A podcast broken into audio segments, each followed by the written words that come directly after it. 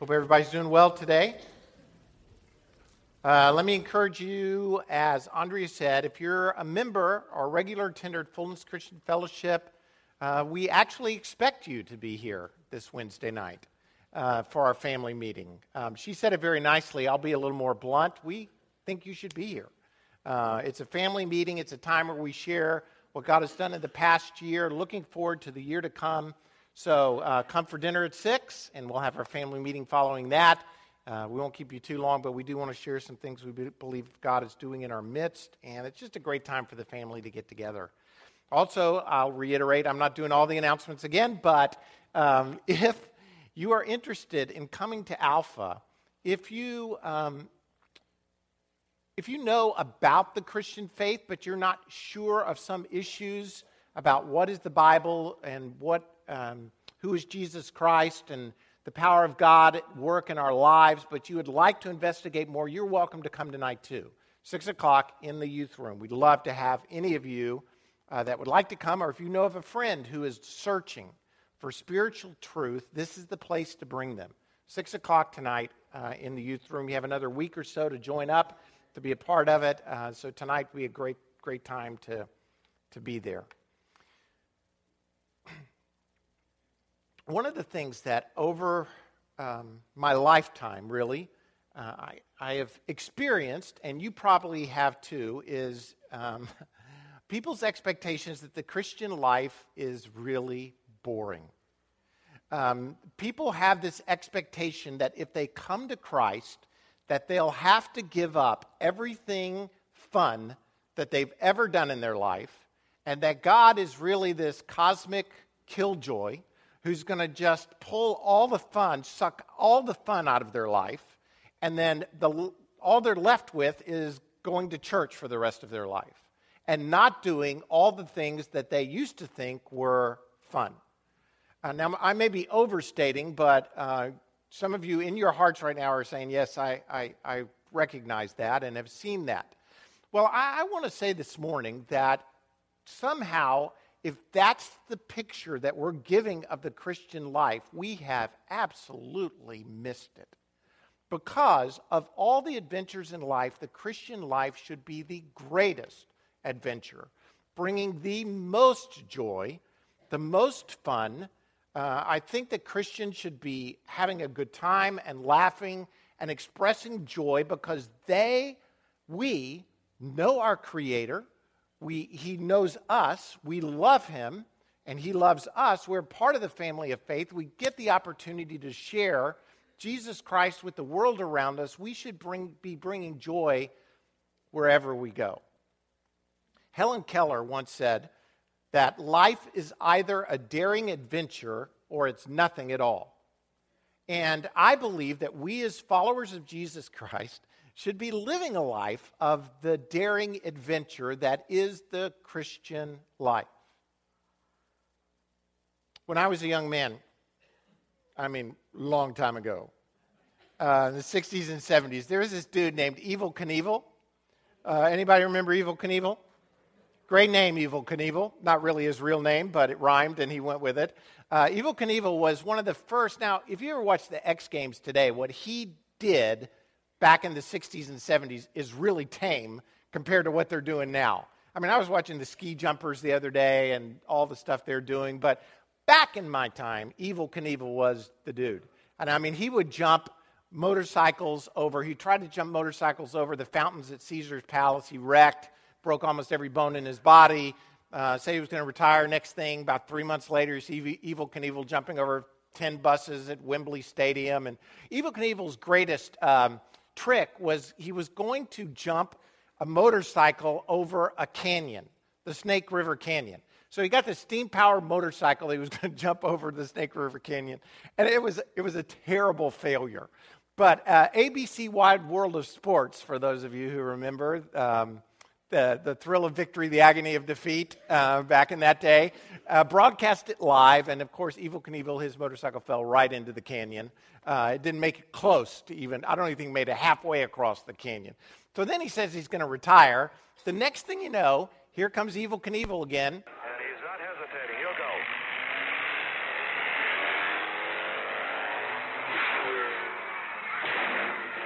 Jumping 14 buses somewhere. I mean, he just could not get adrenaline out of his system.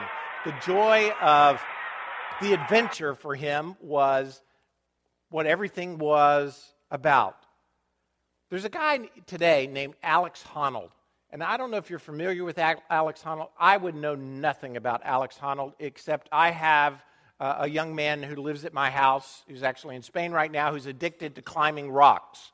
And so he actually chose to go study in Spain for a semester in order to climb rocks. Um, I know it's, there's, there's some issues there, but uh, one of the guys that he follows is this 28 year old guy by the name of Alex Honnold. You may know Alex Honnold because he was on this Citibank commercial. That's not him. He and this, he and this girl climbs this peak thing on the Citibank commercial, and she stands on the top, and he's right, right, kind of um, below her.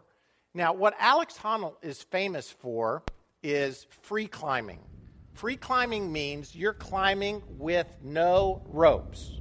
No ropes. You with me?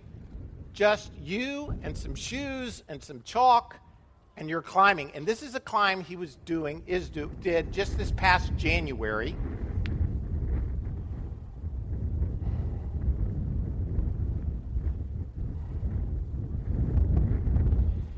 Does that make your palms sweat just looking at him? I don't know. Do you get the perspective? He's on the side of a cliff that's him, that little dot right in the middle there.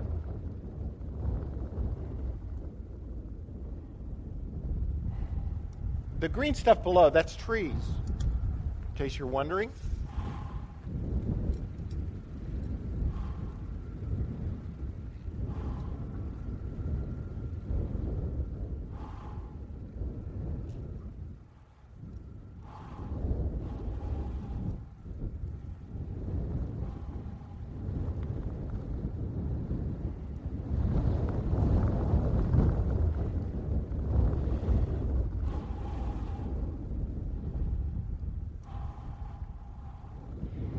Go out on the internet, you can find videos of this guy climbing. They did a 60 Minutes report on him. He's climbed El Capitan, Half Dome, all those rocks in Yosemite. It's called free soloing. No ropes, no nothing. Now, I personally, I don't know this for sure. I'm not prophetic, but I believe Alex Honnold is probably not long for this world. Uh, I'm not really positive uh, what's going to happen to him. Fortunately, Adam is a little afraid of heights, so his climbing is lower to the ground, uh, even though he's doing, in case you wondered. But we, we have people who will give their lives to seek after adventure. And, and I want to say to all of us today that God is, is leading us in different ways to live a life of adventure. Jesus says this in Matthew 13, and this may not seem like an adventurous passage, but I think underneath lies the truth of the great adventure of the Christian life. Matthew 13, verses 31 and following, Jesus tells them a parable. He says, The kingdom of heaven is like a mustard seed, which a man took and planted in his field. Though it is the smallest of all your seeds, yet when it grows, it is the largest of garden plants and becomes a tree, so that the birds of the air come and perch in its branches. He told them another parable. The kingdom of heaven is like yeast that a woman took and mixed into a large amount of flour until it worked all through the dough. Then you may be saying, well, I don't know, that, that doesn't sound all that exciting to me. You know, a mustard seed becoming a tree, yeast working its way out through dough. Here's the adventure of it. Uh, look, at, look at the size of these mustard seeds. They are tiny. They are a tiny seed, but eventually they become a tree a big tree where the birds will come and rest. The disciples were very familiar with this image because these trees and what they represented were all over the nation of Israel. And they're also used in the Old Testament as a picture of the influence of nations. So, like in Ezekiel chapter 31, it says this So it towered higher than all the trees of the field. And speaking of the mustard seed, and this is a, a reference, by the way, to the nation of Egypt at the time. Its boughs increased and its branches grew long, spreading because of abundant waters. All the birds of the air nested in its boughs. All the beasts of the field gave birth under its branches. All the great nations lived in its shade. He's talking about this mustard seed tree that then becomes very influential throughout all the nations. uh, the birds would rest in its branches, the animals would give birth to their young underneath it. They would rest in the shade of this tree. Jesus was pointing out to those who are listening that the kingdom of heaven was beginning right there, that it was just a seed, him and his followers him and those 12 guys. It's beginning as a seed, but that seed was going to become a tree unlike any other tree. It was going to impact nations, it was going to impact people, it, it was going to be a game changer. Uh, like yeast in dough that changes all the dough, the Christian faith, when exercised properly, changes everything. It's a profound teaching that, that this kingdom can begin in small, unnoticed ways, but it never ends. I mean, think, think about it. The little town of Bethlehem, Jesus is born in a manger.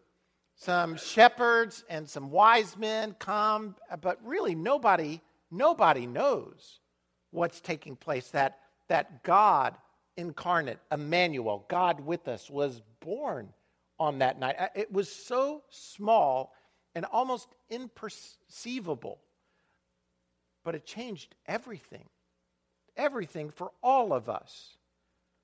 You see, the kingdom came to them, the followers of Jesus Christ. Jesus planted the seed of faith in their hearts. And when he went through his death on the cross, the seed was being watered. And when he rose from the dead, the kingdom sprouted like a tree of hope and then became the resting place for the church. You know that song, Little is Much, when God is in it? When it comes down to it, we, we individually, we're, we're special, but we're not all that special. I mean, really, there's billions of people on the planet. But God has chosen to work through us to impact the nations, for change to happen, for adventure. We should be living a life of adventurous growth in every single thing that we do. My call to us today, in these points that I'm going to give us, is this raise your expectations for what God wants to do through you, through us, through the story of the gospel to impact the world around us we, we have, because His power dwells within us, we have the potential to literally change wherever we go. You've got the potential to change your workplace. You have the potential to change your family. You have the potential to change your school and whatever sphere of influence, whatever realm you operate in, because the gospel, which is the power of God unto salvation, it is a great power. It's at work within you, so you have the opportunity to change everything. Let's look at these points. First is the adventure of my story. My story. Each one of you has a story. Uh, the story of our lives. We could spend the next hours, days, just each of us coming up here and sharing our story, how we came to know Jesus Christ, what our life was like before we met him, how we met him, what our life has been like since we met him, how God has changed our lives. It's the story, it's the story of an adventure. Here's, here's how adventuresome this story should be. Jesus, in this same passage, gives another parable. He says, The kingdom of heaven is like treasure hidden in a field when a man found it, he hid it again. And then, in his joy, went and sold all he had and bought that field. Again, the kingdom of heaven is like a merchant looking for fine pearls. When he found one of great value, he went away and sold everything he had and bought it. Notice the joy of the man finding the treasure. Have you ever have you ever really found something that was so valuable that you would give up everything else you've accumulated all of your life to get and you would say that's it. I'm I'm selling it all and I'm going for this one thing. I mean, not only is that an incredible risk, but the joy that should well up within us when we realize what the gospel is in our lives should make everything else that we have pale in comparison. I mean, it, it, it, it brings joy and growth. I mean, sell everything to buy that field to get that treasure. Sell everything to get that one pearl. There is no other way that you get to come into relationship with the one who created you, God, except through Jesus Christ who indwells you. By faith, you receive what Jesus Christ did on the cross, his death for our sins, paying the penalty for our sins, and his resurrection, which brings us up to new life. And that's really what baptism symbolizes death to the old man, raised to walk in a new life. That means everything else should be put aside for the glory of knowing him.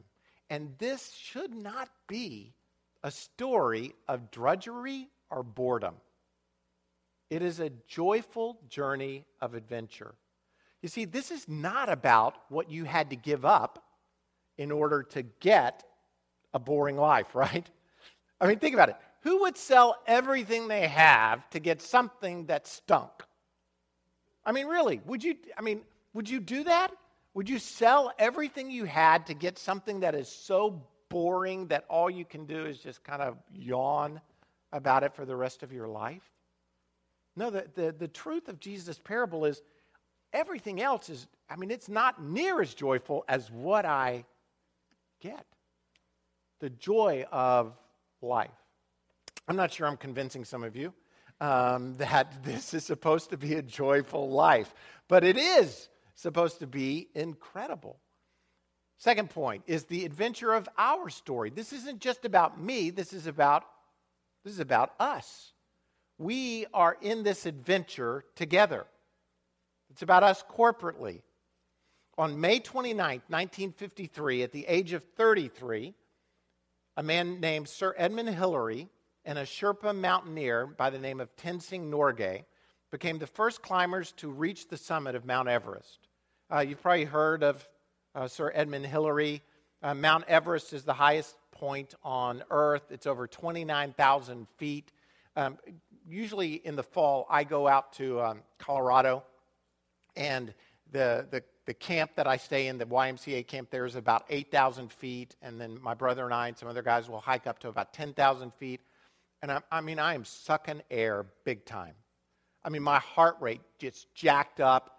Uh, it, it, I'm breathing really, really fast. And by the way, I don't, I don't consider myself to be in terrible shape. Uh, but there's something about the lack of oxygen. It's 50% less at 8,000 feet than it is at sea level. And so imagine from 10,000 feet to 29,000 feet. They became the first two men to ever um, scale that height. It's a remarkable story of adventure.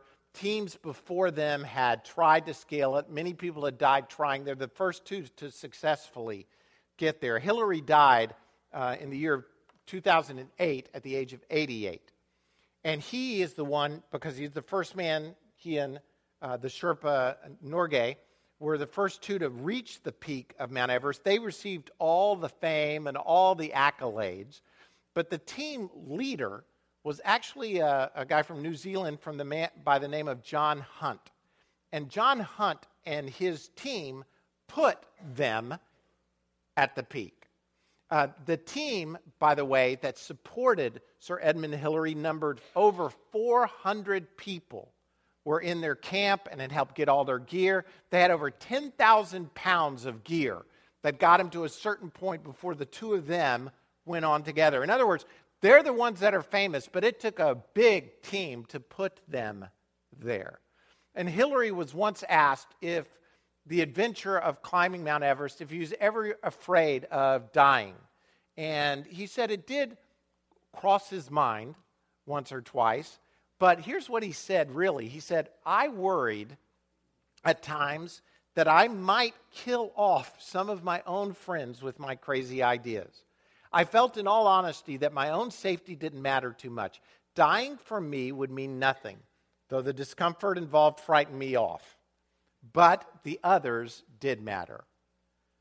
You see, no matter what it looks like an individual is doing, there's a team, there's a story involved with all the people who are engaged. And we are in this together. Jesus talks about the church and says, From him, meaning Jesus, the whole body, joined and held together by every supporting ligament, grows and builds itself up in love as what? Each part does its work. Each part.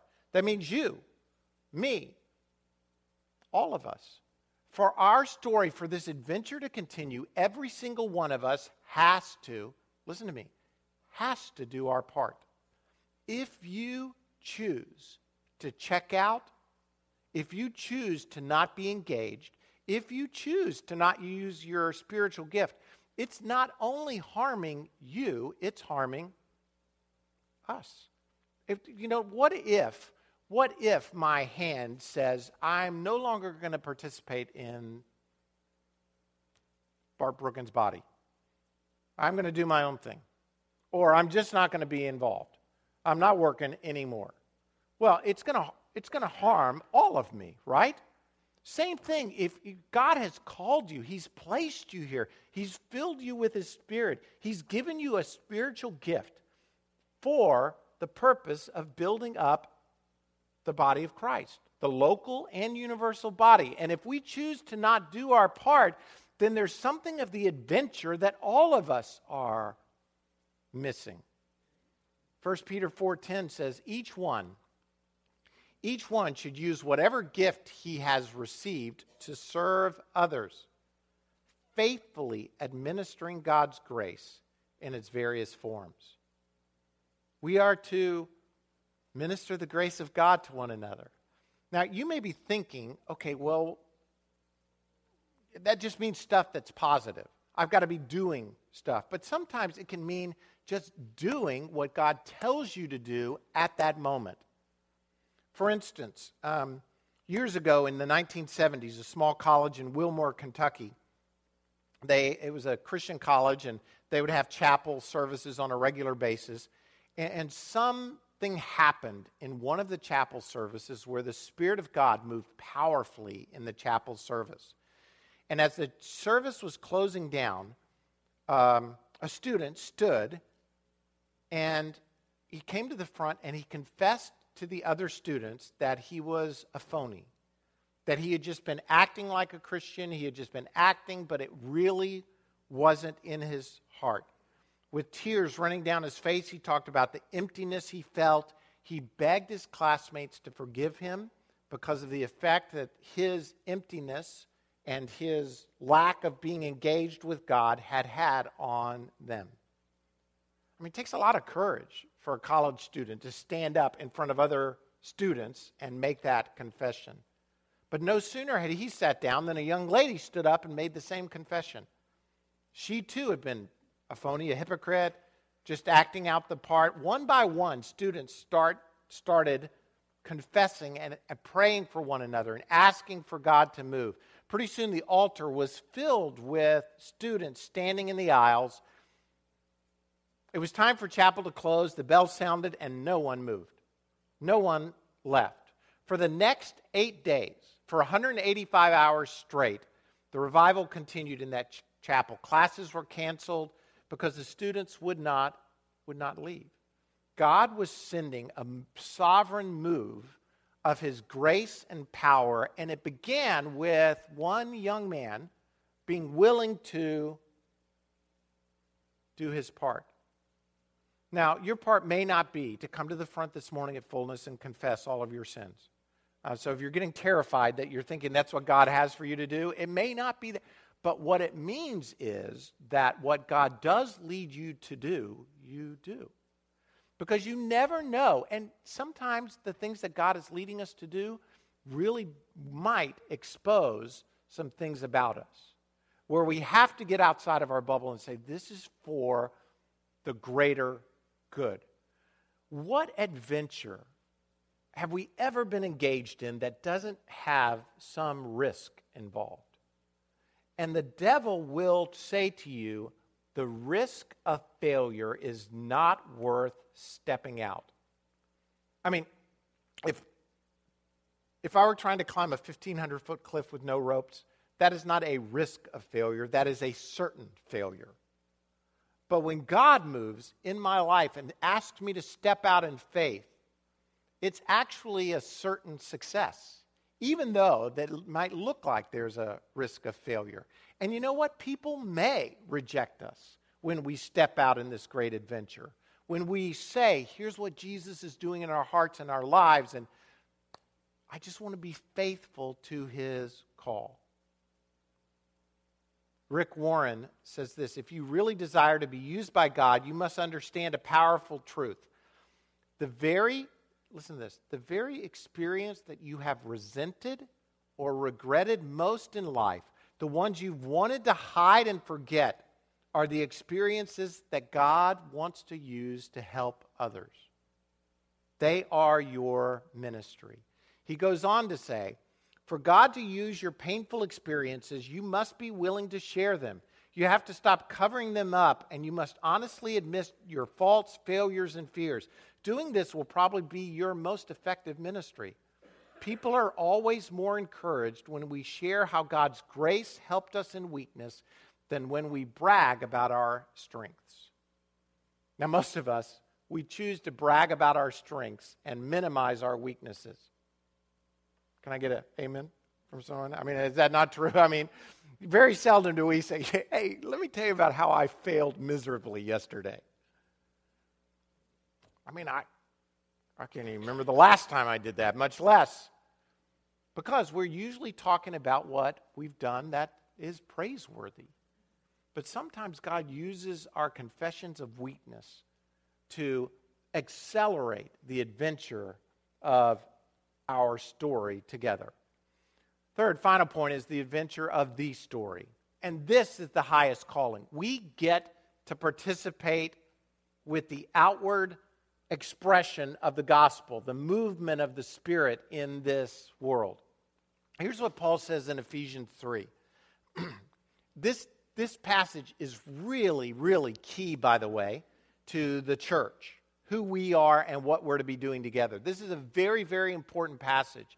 And Paul says this his intent, God's intent, was that now, through the church, the manifold wisdom of God should be made known to the rulers and authorities in the heavenly realms according to his eternal purpose, which he accomplished in Christ Jesus our Lord. Jesus going to the cross and Jesus dying for our sins and us receiving Jesus and now going to heaven, that, is that not a good deal? I mean, if that's where things are. But Paul is saying this that was not the limit of God's intent. The, the intent that God has was that now through us, the church, all of us together who are the called out ones of faith, that now we should make known to the rulers of this, uh, the authorities in the heavenly realms, and to everyone around us the manifold wisdom of God. And that word, manifold wisdom, I've talked about this before. It's like uh, taking a diamond, a big diamond, a beautiful diamond, and holding it up to the light.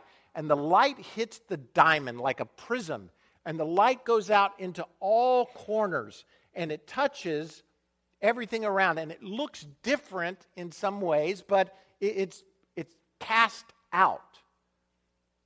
We are like that diamond. We're held up to the light of the glory of God. And when it hits us, then it shines into every corner, every place, every one is touched by the glory and the manifold wisdom, the grace of God. Like the mustard seed that becomes the great tree, we who are little get held up to the glory of God and we get to share the story with the world around us. What's preventing this from taking place in our lives? What's preventing this from happening? Uh, there's, I make a whole list of fear and um, other issues that might be preventing us. But um, Jesus identifies one when he's talking to his followers. When he says they came to Capernaum, when he was in the house, he asked him, What were you arguing, arguing about on the road? But they kept quiet because on the way, they had argued about who was the greatest. This is funny to me. You know, Jesus, he's looking at him. He said, Hey, guys, uh, what were you guys talking about on the road? You know, no one's saying anything. Have you ever done this with your kids? They're talking, talking, talking, talking. Hey, what are you guys talking about? Nothing. They don't come back with anything. They know, I don't want to talk to dad about this. I don't even want him to know what we're talking about. Sitting down, Jesus called the twelve and said, If anyone wants to be first, he must be the very last and the servant of all. Jesus is saying, You want to be great? Well, here's what has to happen.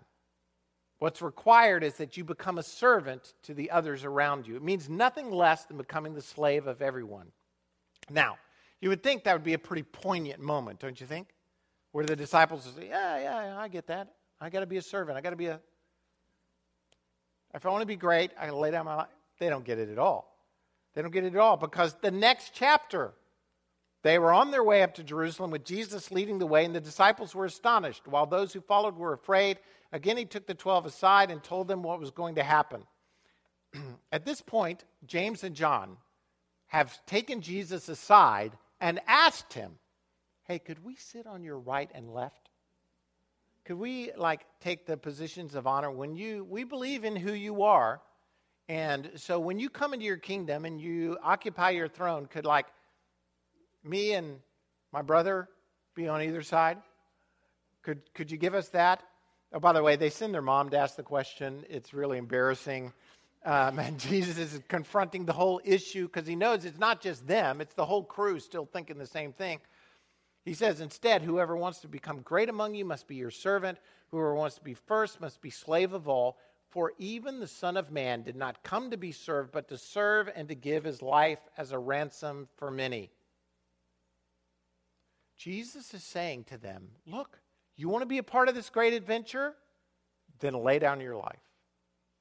Give it up for the kingdom of God, because that's what it means to be a part of this great adventure. God opposes the proud, but gives grace to the humble. Now, I know we've read this before. Do you want to be on the side where God is in opposition to you? Where God is directly opposing you? Well, if we live lives of pride where we refuse to acknowledge or we think that we have got all the answers together, that's how we're facing God. But instead, if we come before God humbly and say, I have no idea what I'm doing, I, I, I, can't work my way out of this, God, please let your power be at work within me. God gives grace to those kind of questions. James and John, by the way, they got the point eventually. And they did have a great adventure in the kingdom of God. But that adventure was not what you might think it was. James is the first one who dies a martyr's death. He's killed within a couple of years after Jesus' crucifixion and resurrection. Um, he's ki- killed by the sword by King Herod. John, on the other hand, he lives the longest of any of the disciples, but it's not, it's not the adventure that you might have thought, but he underwent persecution, he was exiled, uh, he went through a lot, but it was, he did get the point and lived an adventure for the story. John writes this later on. He said, This is how we know what love is.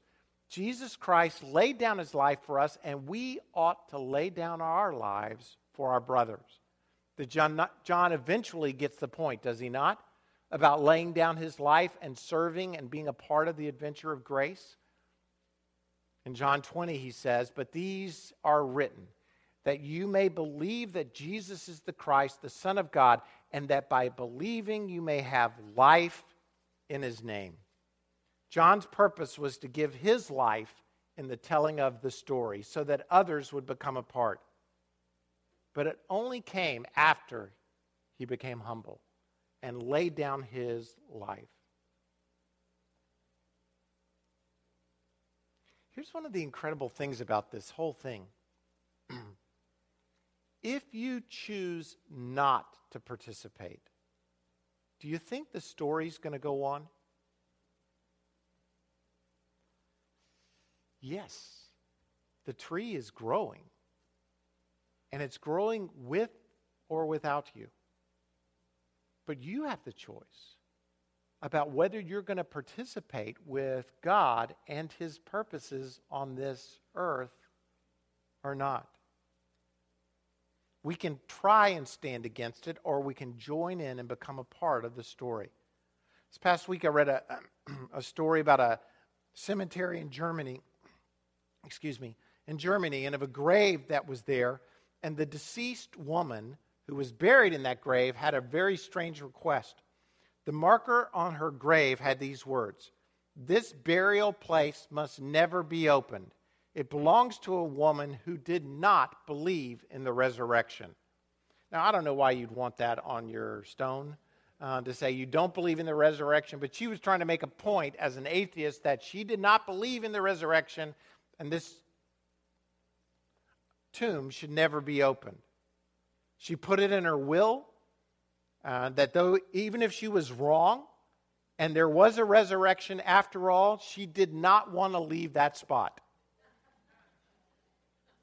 On top of her grave, there were placed, she spent extra money to have large slabs of concrete put over her grave and fastened down with heavy steel clasps.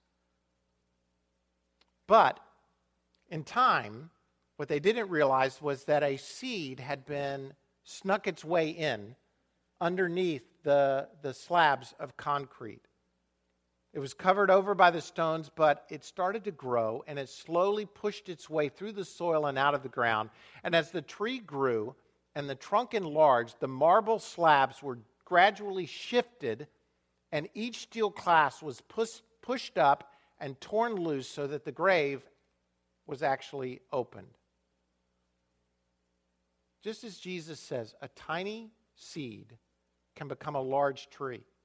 And in Jesus' time, the large tree affected everything around it. Consider your life for just a moment. Where would you be if he had not ransomed you? If he hadn't liberated you? Well, you would be self sufficient, seeking to cultivate self confidence for the purpose of self glorification. In other words, you would be saying, Here am I, and here's the universe revolving around me. Some of us, we think people we know still live there, don't we? But that's not the way it is. You're part of a great adventure. We're part of a great adventure. We're in this together. Six months before his death, the great adrenaline junkie, former daredevil, motorcycle rider, Evel Knievel, gave this word at the Crystal Cathedral, where Robert Schuller is pastor. Robert Schuller interviewed him. Here's what Evel Knievel said I don't know what in the world happened. I don't know if it was the power of prayer or God Himself, but it just reached out, either while I was driving or walking down the sidewalk or sleeping, and it just, the power of God and Jesus just grabbed me. All of a sudden, I just believed in Jesus Christ. I did. I believed in Him. I rose up in my bed and I was by myself and I said, Devil, devil, get away from me. I cast you out of my life. I got down on my knees and prayed that God would put his arms around me and never, ever let me go. Robert Schuller did something that he almost never did. After that, he saw, looked out and saw people just crying because of. I mean, here's this guy who is considered one of the greatest daredevils, interesting term, of all time, who had now given his heart to Christ and was saying, This is the greatest adventure of my life. People were crying. And so Robert Schuller gave an invitation to which they don't normally do at the Crystal Cathedral, and said, Hey, if you want to receive this Jesus, for the next half hour, hundreds of people came to the front and received Christ, and they started baptizing them right then. They baptized between 500 and 800 people on that Sunday afternoon. The greatest adventure that we have is participating in the gospel of Jesus Christ with the creator of the universe in the story of redemption and growth of his kingdom. His story should be my story, our story, and we get to participate in it. This is my story. This is my song, praising my Savior all the day long. Stand up with me if you would.